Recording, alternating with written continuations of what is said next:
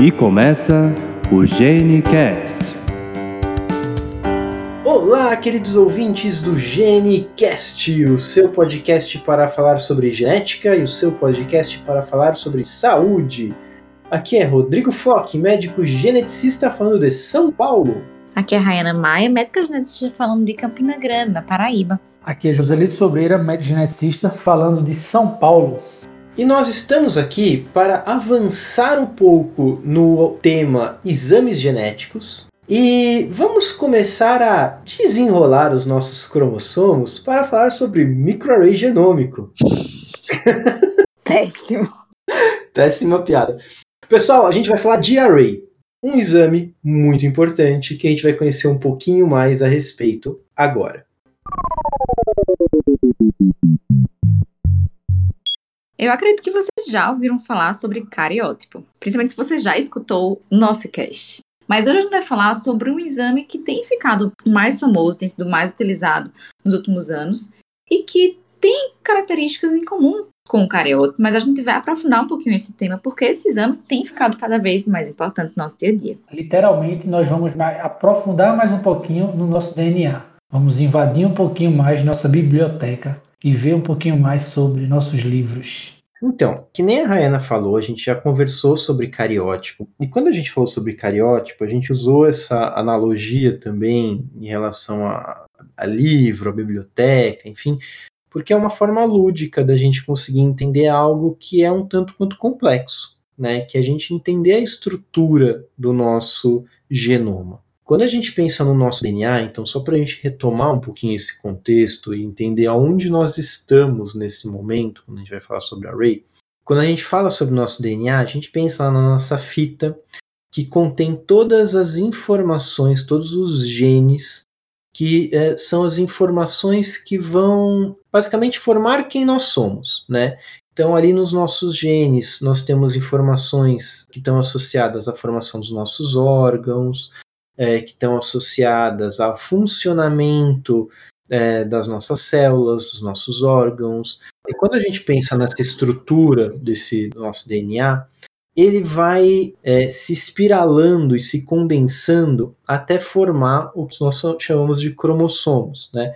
É, essa estrutura de condensação do DNA, ela envolve vários mecanismos, envolve acetilação de histona, envolve uma série de questões que tem a ver com epigenética, mas nessa estrutura mais condensada do DNA é o que a gente chama de cromossomo. O array vai exatamente desespiralar essas fitas, né? Enquanto o cariótipo, a gente já comentou, ele vai observar os cromossomos, né? vai observar esse material todo condensado, o, o array ele vai exatamente desenrolar essa fita, né? Vai descondensar, se a gente pudesse falar assim. E ele vai avaliar a fita ela, estiradinha, né? Ele vai conseguir avaliar a sequência com muito mais profundidade aí, como o Joselito já falou. Quando a gente usa essa analogia da, do livro, a gente pode pensar que esses cromossomos, eles são como se fossem livros numa estante. Quando a gente pensa no cariótipo, ele é uma fotografia desses livros na estante. Ou seja, ele consegue ver se tem uh, a quantidade de livros certos, se tem algum livro que está trocado de lugar, mas ele não vai ver o conteúdo. O array ele vai começar esse processo de abrir a fita em busca de pequenas alterações. Uh, então é como se ele pegasse, se a gente fosse pegar esses livros da estante e a gente começasse a folhear os livros. Não que a gente vá ler o conteúdo dos livros, ainda não. A gente vai ver uma outra questão. A gente vai ver se tem, por exemplo, alguma página impressa incorretamente. Às vezes, alguma página faltando, ou alguma página que esteja impressa mais do que deveria, né? Por exemplo, imprimiu duas, três vezes a mesma página. Então, o array ele é um exame que serve para ver alterações de variantes do número de cópias copy number variations, pequenas duplicações e pequenas deleções que o nosso DNA pode ter. Já que você já dessa introdução, Rodrigo, um pouquinho, o que eu gosto de quando eu estou conversando com meus pacientes em relação a o que seria o, o array para eles é quando a gente tem a, a figura do, do próprio carioto, eu mostrando para o meu paciente, eu mostro que o cariótipo ele só consegue ver aquelas bandas que você já deve ter falado no cast do, de cariótipo. E o array ele vai conseguir ver o, pequenas deleções ou duplicações que envolvem aquelas bandas que a olho nu nós não conseguimos ver no cariótipo, porque a cariotipagem ela é feita de acordo com o que nós estamos vendo ali. E o array basicamente vai tentar avaliar aquelas duplicações e deleções que nós não conseguimos enxergar a olho nu por conta da nossa limitação em enxergar deleções e duplicações pequenas. Eu sempre gosto de explicar, Joselito, como se fosse realmente uma lupa no cariótipo, Isso. né? A gente vai comentar um pouquinho sobre a técnica. A técnica é diferente do que a gente faz no cariótipo, mas o cariótipo é ali muito visual. A gente tira uma foto dos cromossomos, literalmente, que está sendo exposto ali no microscópio. Só que tem algumas deleções, duplicações que a gente até consegue ver, mas elas têm que ser muito grandes, né? Então, eu, eu costumo brincar assim, é como se a gente tirasse uma foto da gente e quisesse ver detalhe de ruga no rosto, a gente não consegue, realmente precisa chegar mais perto, né, para ver essas alterações menores. E aí, você acha que é uma coisa que talvez a gente já consiga até comentar. Não é que elas sejam menores, que elas sejam menos importantes. Né? E por isso que é importante que a gente siga a investigação complementando e estando atento também a esse tipo de alteração. Bom, então, primeira coisa que a gente precisa entender, né? A Rena, ela, falou uma outra coisa importante aí no comecinho, que é a respeito de ser um exame que cada vez mais se tem dito, cada vez mais ele tem ganhado seu espaço, né? É, então, o array na prática clínica, na verdade, ele já vem aí de pouco mais de uma década até, como um exame para auxiliar no diagnóstico dessas pequenas deleções e duplicações. Mas é, eu acho que vale a pena a gente entender, é, até um pouco do ponto de vista histórico, que ele não é o único exame que pode ver deleções e duplicações. Né? É, a gente tem outras técnicas que também são técnicas possíveis de se identificar deleções e duplicações, mas que têm peculiaridades em relação ao microarray. Quais seriam essas técnicas? Nós temos o MLPA, nós temos antes disso temos o FISH, Entretanto, o array eu acho que hoje é o melhor custo-benefício na atualidade. Então, assim, essas outras técnicas elas acabam a depender do que você está querendo investigar no seu paciente. O FISH é muito difícil a gente encontrar atualmente na de forma comercial, é mais voltado para pesquisa. E o MLPA ele acaba sendo é um exame que a gente tem que suspeitar bem da hipótese da nossa hipótese diagnóstica as regiões que a gente vai querer investigar, mesmo você tendo uma boa hipótese diagnóstica, tem que ser a fabricante, tem que ter aquele tipo de sonda. Então, assim, é uma coisa bem, bem mais limitada em relação à pesquisa do Array. Então, acho que na atualidade o Array acaba sendo um exame, vamos dizer assim, mais acessível e mais. É, como é que eu posso falar? Mais abrangente. Isso, isso, Ray. Ele consegue. É, você consegue entregar para várias pessoas, vamos dizer assim. Exato. Eu acho que é exatamente isso, Joselito. Com o FISH, com o MLPA, a gente fica muito mais restrito a uma hipótese diagnóstica, né? Então, eu preciso que no FISH saber exatamente qual é a área de interesse. Né? Então, saber aquela sonda. E no MLPA, eu até consigo ser um pouquinho mais ampla, dependendo do kit. Então, kits ali subteloméricos, que pegam várias regiões ao mesmo tempo a gente consegue fazer, ainda, tem, ainda, vai, ainda terão seu, seu espaço né, no mercado, tanto porque MLPA eu uso, eu uso para avaliar gene também, FISH eu consigo fazer é, algumas avaliações para aconselhamento genético, mas o array, sem dúvida, é quando eu consigo pedir o exame, né, de forma realmente abrangente, né, sem necessariamente especificar, o que é muito bom, porque a gente sabe cada vez mais que as síndromes elas têm um espectro muito amplo. Então, aquilo que a gente conhecia alguns anos atrás, algumas, nem dá, nem, nem dá para dizer muitas décadas atrás, né? A gente achava que cabia todo mundo dentro de uma caixinha só. E hoje em dia a gente sabe que se sobrepõe muito. Então, o paciente que tem alterações numa mesma região de um cromossomo é muito diferente de algum outro, e às vezes é, eu só conheço o clássico. Né? Então, o Array nos dá essa maleabilidade também para variar nos diagnósticos. Está aberto aí também ao, ao que pode vir. Sem entrar em muitos detalhes técnicos, né? Mas isso que o José estava falando, da, da sonda específica que vai ligar naquele lugar, né? da importância de se ter uma suspeita mais direcionada. É, é como se a gente estivesse falando assim, né? Na, na, voltando àquela nossa analogia da biblioteca. É como se a gente estivesse falando assim: olha, eu quero ver se no nosso livro, o volume 7 do livro, naquele capítulo, capítulo 1.1, na terceira página daquele capítulo tá faltando alguma coisa. Então, assim, ele está direcionando o mais preciso ou o mais próximo possível já de um lugar que eu quero saber se tem alteração. Ele não faz isso de uma forma abrangente. Ah, então quer dizer que o, o, o array ele é muito melhor. Bom, o array ele consegue olhar de uma forma muito mais ampla, que nem a gente estava falando, mas não quer dizer que o MLPA não tenha o seu valor. Então, por exemplo, é, a gente sabe que o MLPA, é, hoje em dia as coisas estão mudando muito com o avanço da tecnologia, mas ele é uma técnica mais barata. Ele é uma técnica comparado ao custo de um array, geralmente o MLPA é um pouco mais barato eu, a gente estava falando um pouquinho dessa questão histórica, porque historicamente o MLPA surgiu, surgiu primeiro do que o Array. Então, se fazia inicialmente MLPA, e quando o Array começou a se popularizar como um exame para investigar variantes do número de cópias, o MLPA naturalmente começou a ser substituído pelo Array. Da mesma forma, eu acho que vale a pena a gente pontuar que o Fish ele é muito mais caro, a questão da, da de, de, sonda específica é, é uma coisa que dificulta muito a realização do Fish, mas o Fish também tem ainda o seu papel importante para a gente, que é, por exemplo, investigar uma translocação balanceada submicroscópica. Um exemplo prático, né? Uh, uma criança que tem uma síndrome malformativa causada por conta de uma microdeleção num cromossomo, tá? E aí os pais querem saber se tem um risco de ter um segundo filho que tem aquela síndrome.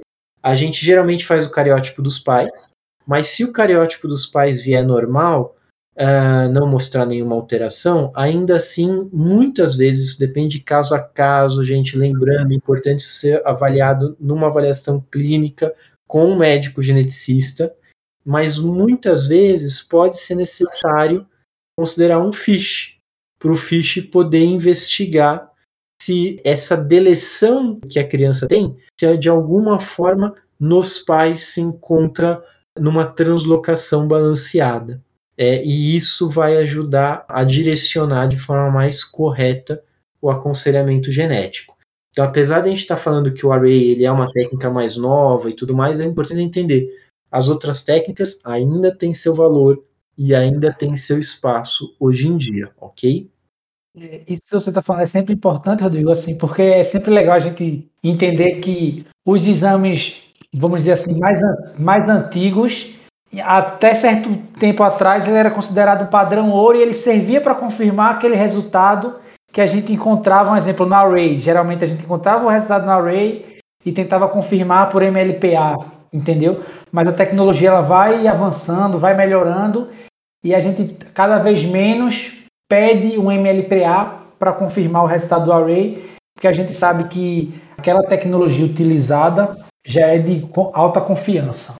Então, realmente é o avançar das técnicas vem melhorando isso. A gente vai falar um pouquinho mais na frente também, porque a gente está falando copy number variation, essas alterações numéricas de copy, mas a gente sabe que outros exames de uma técnica um pouco mais avançada já podem ver esses, essas alterações também, mas isso não é tema para essa para esse, esse cast de hoje, né? É, e sempre, sempre lembrar, né, que a gente está falando aqui de técnicas novas, técnicas mais completas, digamos assim, mas que as outras não necessariamente perdem o seu valor. Elas ficam talvez em segundo plano, mas sempre servem como uma carta na manga, digamos assim, para quando a gente precisa. Mas vamos falar um pouquinho mais sobre como é que a gente faz o array, Rodrigo? Ah, não. Vai falar sim. Bom, sem entrar em muitos detalhes técnicos, até porque é algo que talvez valesse a pena ter uma pessoa mais técnica para poder explicar com mais detalhes, mas basicamente, primeiro que a gente precisa entender, né? Existem duas técnicas diferentes de microarray quando a gente fala de array. Existe o SNP array e o CGH array. E é, nos últimos anos se popularizou muito as técnicas de plataforma mista, que envolvem tanto o SNP como o CGH. Tá? Essas duas técnicas elas têm algumas diferenças entre si, mas de forma prática elas são intercambiáveis.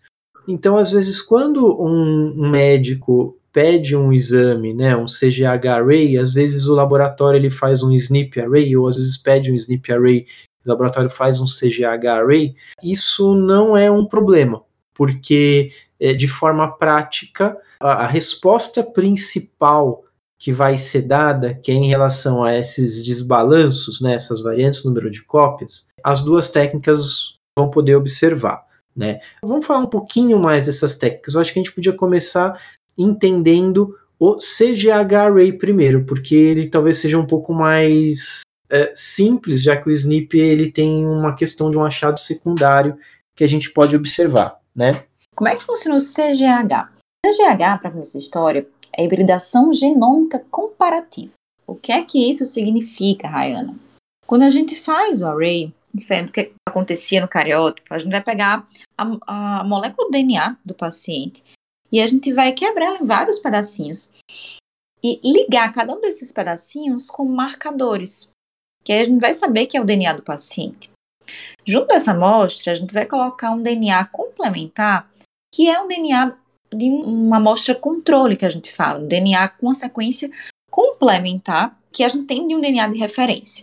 Esse DNA controle, ele tem uma outra marcação de uma cor diferente, né? A gente disse que vai, vai ter uma fluorescência diferente. E quando a gente sobrepõe o DNA do paciente com o DNA controle, a gente vai ter uma média de luz. É como se a gente realmente misturasse cores.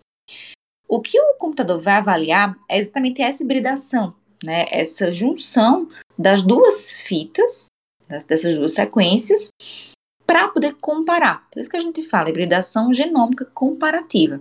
Quando o computador, o software, ele vai avaliar esse resultado, se a gente tem é, um excesso do material do DNA controle, é como se realmente ali tivesse uma falta de DNA do paciente. E aí a gente vai entender que existe uma deleção na região genômica do paciente.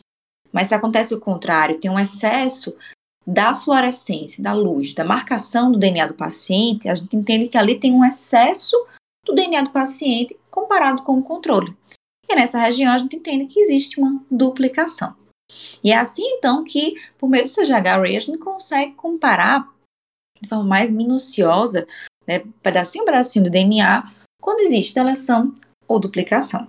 Uma coisa legal do array que a gente consegue fazer é que a gente consegue, diferente do cariótipo, dizer exatamente qual que é a posição do cromossomo de forma muito específica, como se fosse realmente uma coordenada geográfica, né?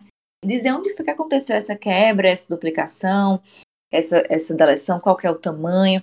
Isso é muito importante para poder a gente comparar com o que a gente tem na literatura. Afinal, existem pequenas deleções de duplicações que não são necessariamente patogênicas, não estão associadas a um quadro clínico, né, que fazem parte daquelas diferenças que faz a gente diferente, né? E aí saber exatamente como é que acontece essa variação é importante para poder a gente definir também o diagnóstico.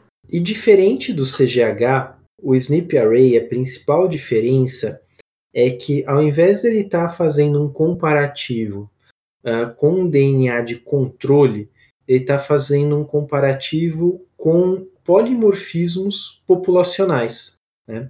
Então, em vez dele ter ali, de fazer essa, esse, essa técnica, né, de que você vai comparar ali com o controle, aquele controle vai mostrar o que, que é o normal, e essa história da, da iluminação, né, da luminescência é uma coisa muito interessante de você observar, porque de fato no computador aparece uma questão de, de pontos de cor e o, o, computador interpreta isso como material a mais ou a menos. É, é muito interessante de ver.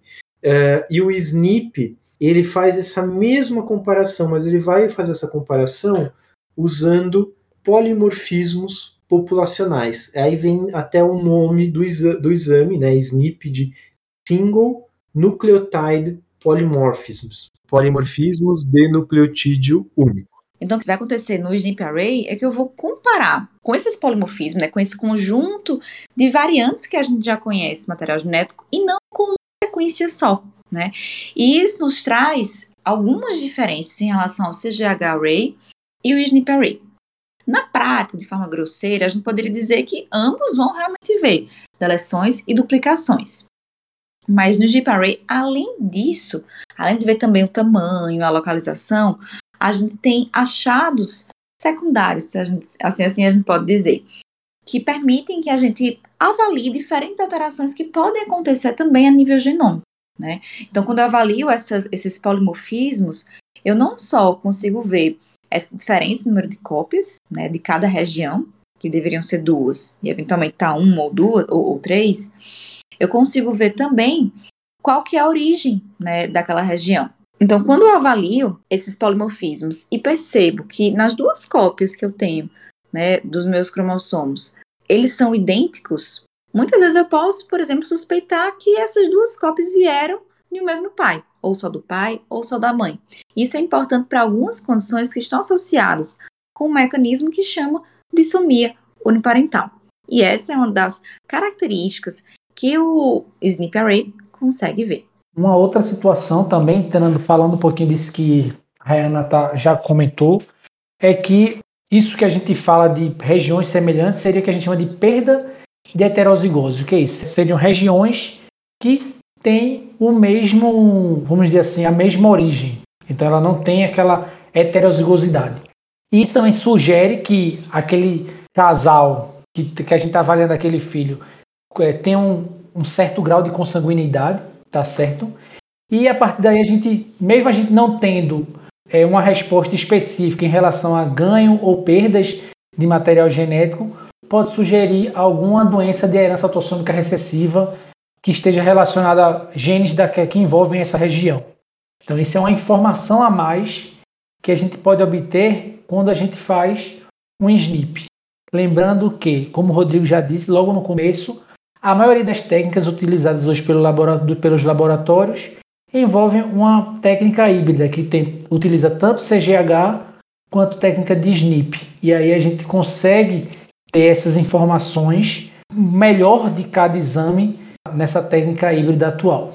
Uma coisa que é importante também da gente pontuar aqui é, bom, o, o SNP ele tem essa possibilidade de desse achado, vamos, vamos pensar como um achado secundário, né? O objetivo do exame é ver as deleções e duplicações, mas ele pode ver essa questão das perdas de heterozigosidade ou regiões de homozigose, que são a mesma coisa, são termos diferentes, mas querem dizer a mesma coisa, né? As duas regiões serem iguais, tanto a origem dos dois lados, paterno e materno. E quando um, um exame vem com muitas regiões de, de perda de heterozigosidade, isso sugere aí a, a questão da consanguinidade. É, mas às vezes perdas de heterozigosidade elas podem acontecer por outros motivos, né? Então, primeiro que às vezes pode acontecer o acaso, duas pessoas na população geral terem regiões é, genômicas que são é, idênticas e aí o exame vai identificar como uma perda de heterozigosidade naquela região. Mas também existem alguns mecanismos cromossômicos de reparo do, do nosso DNA, né? alguns, alguns, alguns mecanismos de reparo do DNA, na verdade, que podem se refletir em regiões cromossômicas iguais, né? técnicas de resgate cromossômico. Uh, então vamos pensar que é mais ou menos assim. É, bom, a natureza ela é, ela é, muito sábia, né? a, gente, a gente sabe disso, a gente sempre fala disso. Uh, então vamos pensar que um determinado zigoto, né, após a fecundação, ele tem um pedacinho de um cromossomo faltando, tá? Um pedacinho pequeno. Só que isso, a, a, aquela célula, é, ela identifica que existe uma, uma alteração cromossômica, que está faltando ali um pedacinho, e ela faz um resgate, ou seja, ela pega a outra cópia, né, lembrando que a gente sempre tem duas cópias do material genético, ela pega a outra cópia é, e ela duplica aquela cópia. Então ela, ela é como se ela fizesse uma cópia do outro alelo. Né? Então a gente tem dois alelos, um dos alelos está faltando um pedacinho, isso se identifica e ele copia esse pedacinho que está faltando. Então os dois vão ser exatamente iguais naquele trecho, naquele pequeno pedaço. Né? E isso, no, num array, ele vai se identificar também como uh, uma região de perda de heterozigosidade naquele pequeno trecho. Ah, mas dá para ter certeza com o exame que o que aconteceu foi isso? Não, não dá para ter certeza que o que aconteceu foi isso simplesmente com o exame, mas é uma forma da gente explicar essas regiões também. Uma outra coisa que é importante a gente entender das perdas de heterozigosidade, que também assim não é algo que o array ele é direcionado para isso, mas a, a, gente consegue entender isso, subentender isso do array, é que quando a gente tem uma perda de heterozigosidade, todos os genes que estão dentro daquela região vão estar iguais nos dois alelos.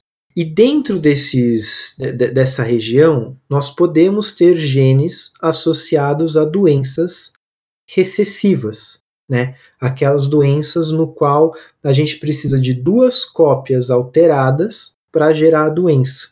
Então, se uma pessoa tem uma região de perda de heterozigosidade e dentro daquela região de perda de heterozigosidade tem algum gene associado a uma doença autossômica recessiva, e dentro daquele gene associado a uma doença autossômica recessiva tem uma variante que seja patogênica para aquela doença, aquela pessoa ela pode ter essa doença autossômica recessiva. Né? E na verdade o array ele não dá o diagnóstico disso, tá? Mas o array, quando ele acha uma perda de heterozigosidade, é, é, é meio que natural a gente ter um raciocínio clínico para pensar, opa, peraí, deixa eu ver se aqui pode estar associado com alguma doença autossômica recessiva. Então ele, ele acende uma luz para a gente pensar nessa possibilidade. Tá? É, isso não é o objetivo do array, mas também é algo que a gente consegue extrair quando a gente vê esse tipo de achado secundário. Bom, mas eu acho que apesar de tudo isso que a gente comentou, o mais importante de tudo é que esse exame ele seja interpretado de acordo com o quadro clínico do paciente. Porque apesar da gente ter diversos tipos de achados possíveis, principalmente no IGP Array, de nada adianta se a gente não tiver voltado para o quadro clínico do paciente. É, isso vai para diversos tipos de alterações que a gente vai encontrar. Então, essas características, elas precisam ser realmente olhadas à luz daquilo que está sendo investigado. Apesar de ser um exame amplo, diversas alterações podem ser encontradas, mas nada vale se a gente não tem uma validação de acordo com o quadro clínico de cada paciente. Isso mesmo, Rai. É, o que eu queria comentar agora era em relação a exatamente quando é que a gente deve solicitar um array para o nosso paciente. A gente falou que é um, um exame melhor, vamos dizer assim, que o cariótipo, mas quando é que a gente, como médico geneticista e a pessoa, uma paciente que está escutando nosso cast, deve achar, ah, eu acho que esse exame resolveria, é, poderia resolver o quadro clínico meu, dar a resposta do quadro clínico do meu filho. Quando é que a gente solicita esse exame? Bom, indicação então em relação ao array. A, a primeira coisa que é interessante observar é que cariótipo geralmente é o exame de entrada no, no na investigação genética. Uh, isso aqui no Brasil é muito comum. Cariótipo ele é um exame que ele está disponível no Sistema Único de Saúde. É, ele é um exame amplamente utilizado. Mas se nós olharmos para países uh, europeus e para os Estados Unidos, uh, é muito mais difícil você conseguir um cariótipo do que você conseguir um array. Tá? Cariótipo você precisa ter uma pessoa técnica especializada em conseguir olhar para o cariótipo. Uh, e o, o, outro motivo, o principal motivo, na verdade, para ser mais difícil você conseguir um cariótipo do que um array, é porque o array ele consegue visualizar muito mais informações do cariótipo. Então, o cariótipo ele acaba é, sendo direcionado a casos muito específicos, por exemplo, síndrome de Down, que não precisa de um array para fazer o diagnóstico, síndrome de Turner, algumas aneuploidias que são bem clássicas e que, do ponto de vista clínico, né, sem precisar de nenhum exame, você já consegue fazer essa suspeita. E aí o array ele acaba entrando como exame eu vou falar ainda exame de primeira escolha, mas é importante a gente entender que a gente está vivendo um momento que essa frase ela pode ser verdade hoje e mentira amanhã, e depois voltar meio que ser verdade depois de amanhã, porque cada vez mais a gente tem visto o, o avanço de informações e níveis de evidência sobre exoma é, como uma possibilidade de exame de primeira escolha para investigação de diversas condições genéticas aí. É, mas isso ainda não é uma coisa 100% real, fidedigna, principalmente para algumas condições, tá?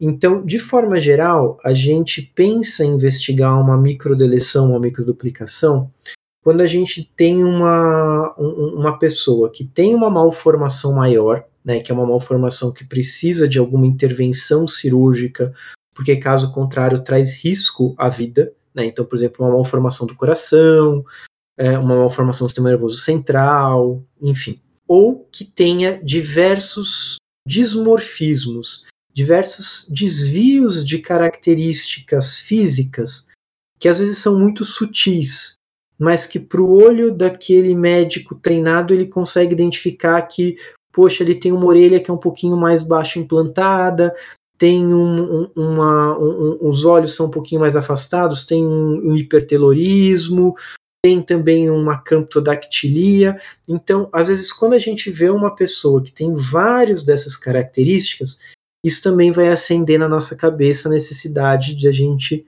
pensar no array como um dos principais exames para investigação inicial. A não ser, claro, que com base nessas características, a gente já consiga ter uma suspeita diagnóstica. Né? Então, se eu vejo um paciente que tem uma baixa estatura, que tem um pescoço alado, que tem características que me lembram síndrome de Noonan, eu não vou pedir um array para investigar síndrome de Noonan, a gente vai investigar direcionado. Tá? Aqui a gente está pensando o array como um exame de entrada na investigação quando a gente não tem esse diagnóstico gestáltico, esse diagnóstico baseado nas características físicas. Outro ponto muito importante do array é para investigação de deficiência intelectual. Né? Então, é, indivíduos com atraso de desenvolvimento, é, deficiência intelectual, o array ele é um exame importante na investigação. E para transtorno do espectro autista, então, hoje, é, se a gente olhar os protocolos de investigação de autismo, todos eles colocam o array como o exame mais importante para investigação ainda.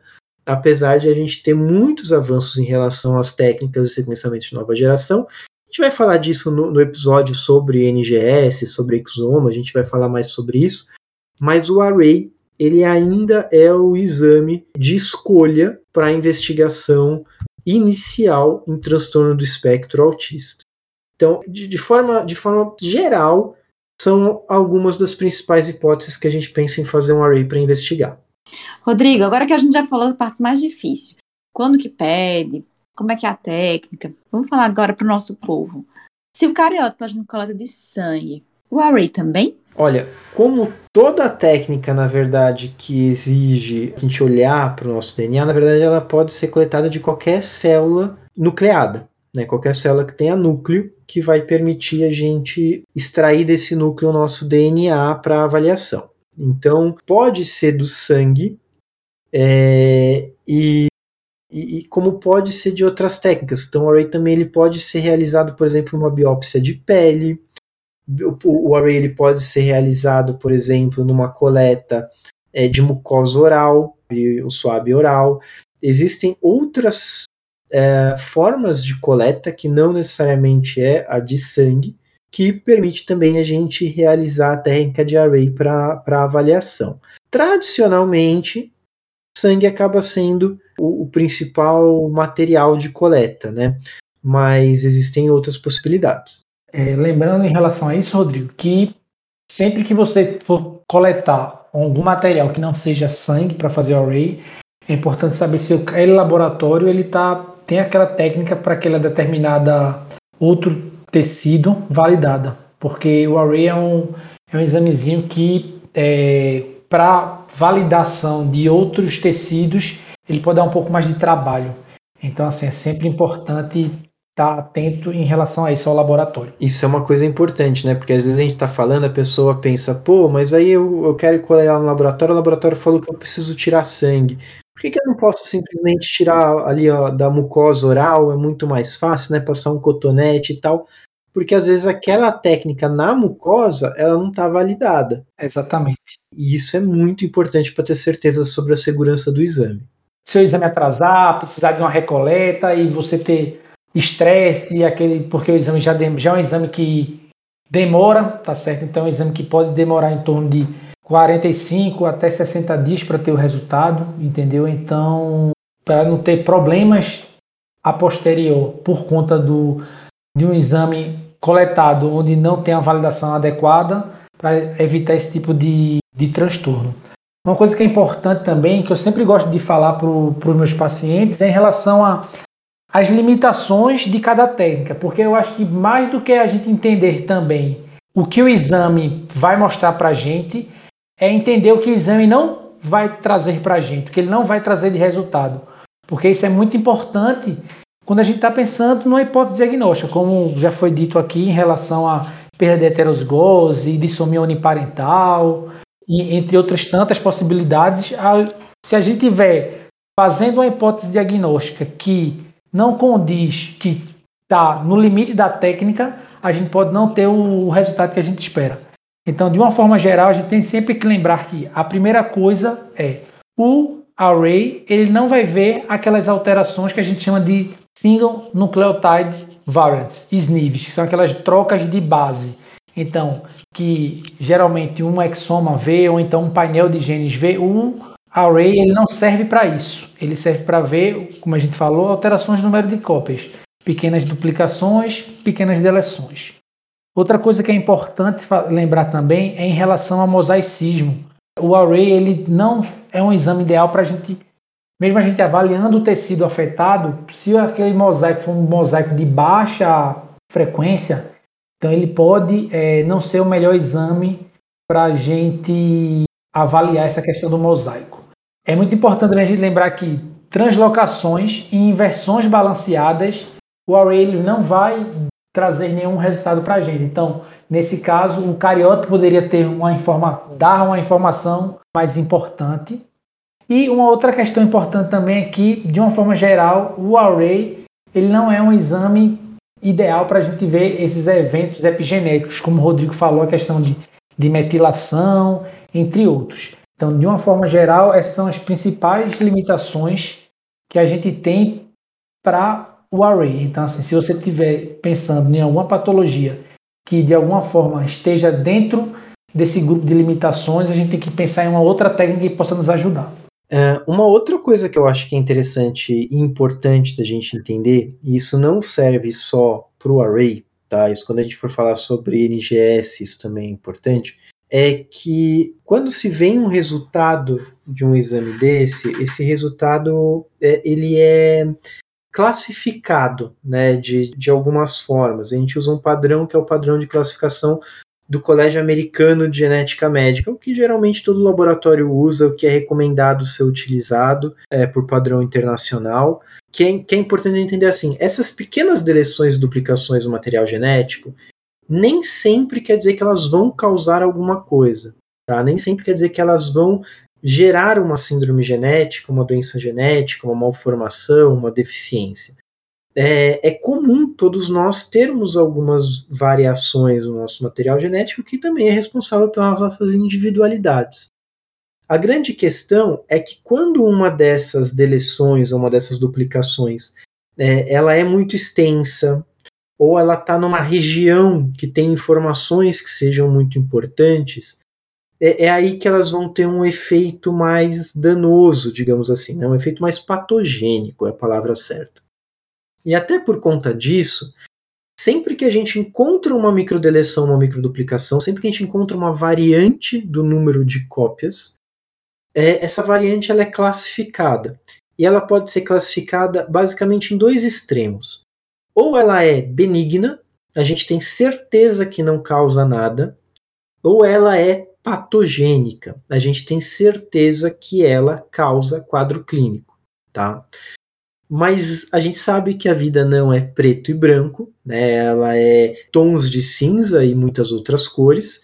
Então, basicamente, uh, às vezes a gente encontra alguma variante que a gente não tem informação suficiente por N motivos que também não vem ao caso agora, bancos de dados, é, informações diversas, uh, mas não é possível ter certeza nem se ela é patogênica, nem se ela é benigna. E quando a gente encontra uma variante que a gente não tem certeza nem se está de um lado, nem se está do outro, a gente vai chamar essa variante de significado incerto. Uma variante de significado incerto. Variant of Uncertain Significance em inglês, que vem de um. que, que, gera um, um, termo que a gente usa muito que é VULS. VULS, que é variante significado incerto em inglês. E uma avulso não quer dizer nenhum resultado positivo, nenhum resultado negativo. Uma avulso quer dizer um resultado que a gente precisa observar com mais critério.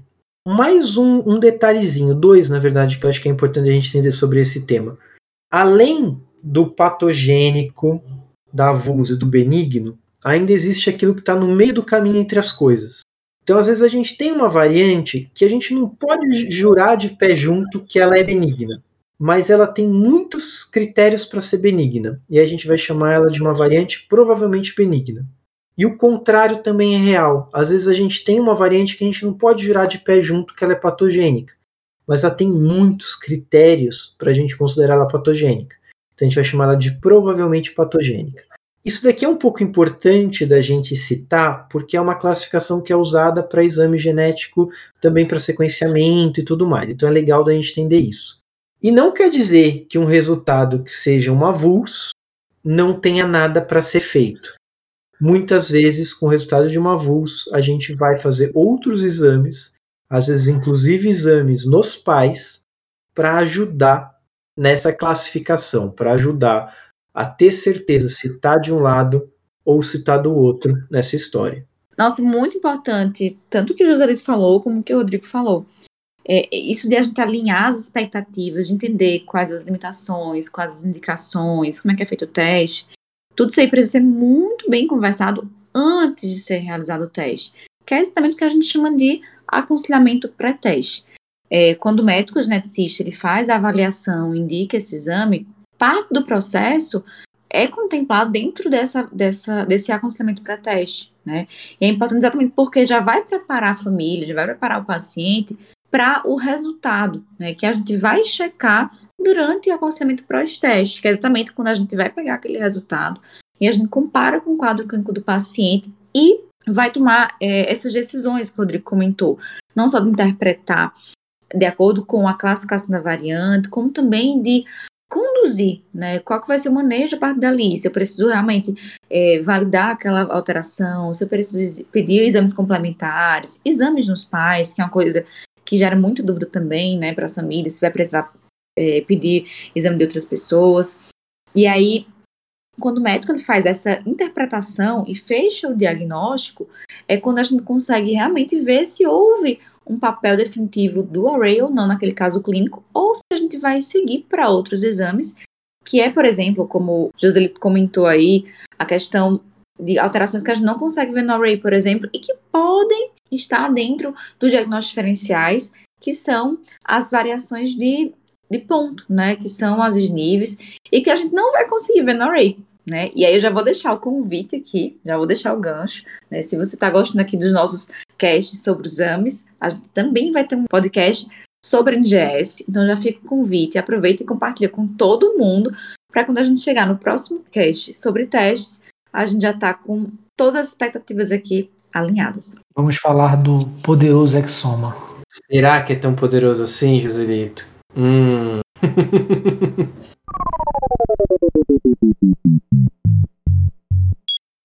Bom, pessoal, é, quero agradecer de novo a presença de todo mundo aí que está nos escutando.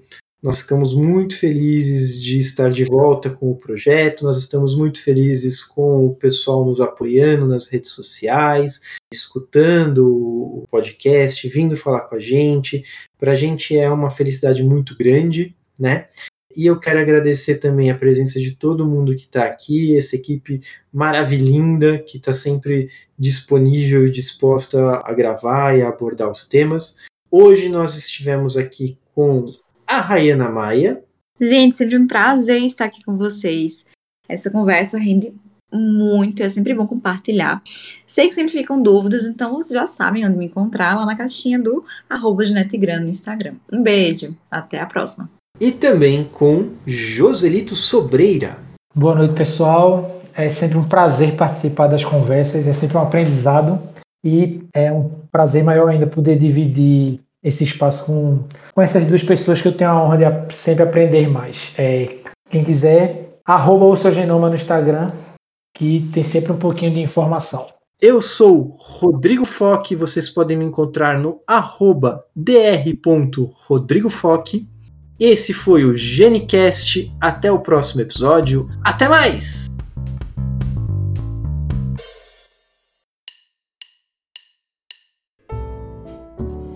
O Genicast tem apoio da Sociedade Brasileira de Genética Médica e Genômica, a SBGM.